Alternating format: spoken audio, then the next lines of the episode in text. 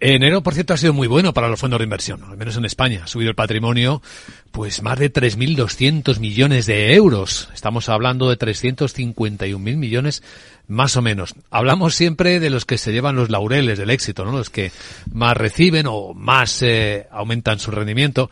Que también Selena Niezbala, que no está responsable de, de información de fondos, habría que ver de vez en cuando a los que lo hacen peor y quiénes son y por qué.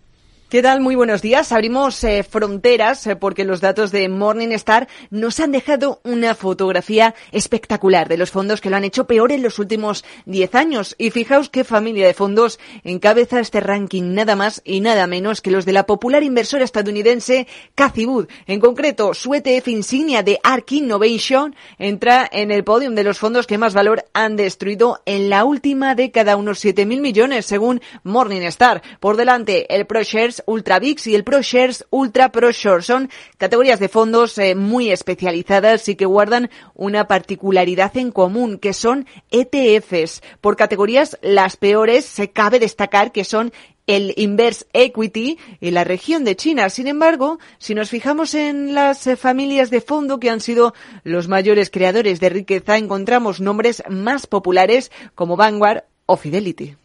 Eh, gracias, Elena. ¿Qué te parece? Bueno, dos comentarios. Eh, el Ultra VIX, precisamente, ¿qué contexto hemos tenido? Hemos tenido contexto de, de risk on, risk off, es decir, esto es como si apaga la luz y la vuelves a encender hasta que se te funde el, el, la luz, que, te, que, que, no sabes si, si qué hacer, en el sentido de la volatilidad, del riesgo, ¿no?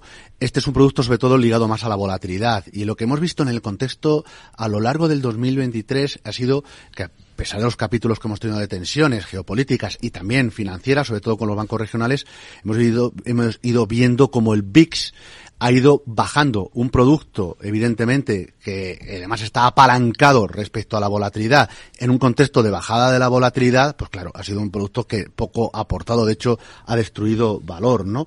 China, pues es que China era eh, uno de los principales candidatos el pasado año, que estaba en las quinielas de prácticamente todas las casas de inversión o de asesoramiento, ¿no?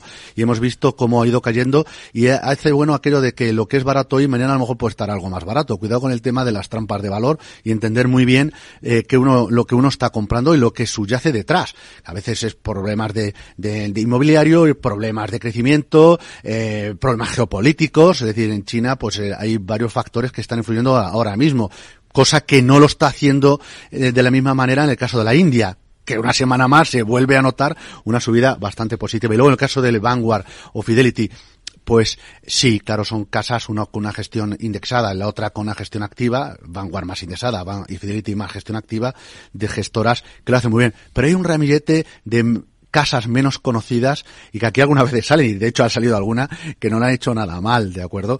Eh, y luego dentro de estas grandes gestoras, si uno coge el Vanguard China, pues no lo habrá hecho igual de bien, evidentemente. claro. Entonces sí, pero es verdad que las gestoras, estas dos gigantes de la gestión de activos, tienen familias de productos que la verdad que aportan mucho valor a los ahorradores y a los inversores.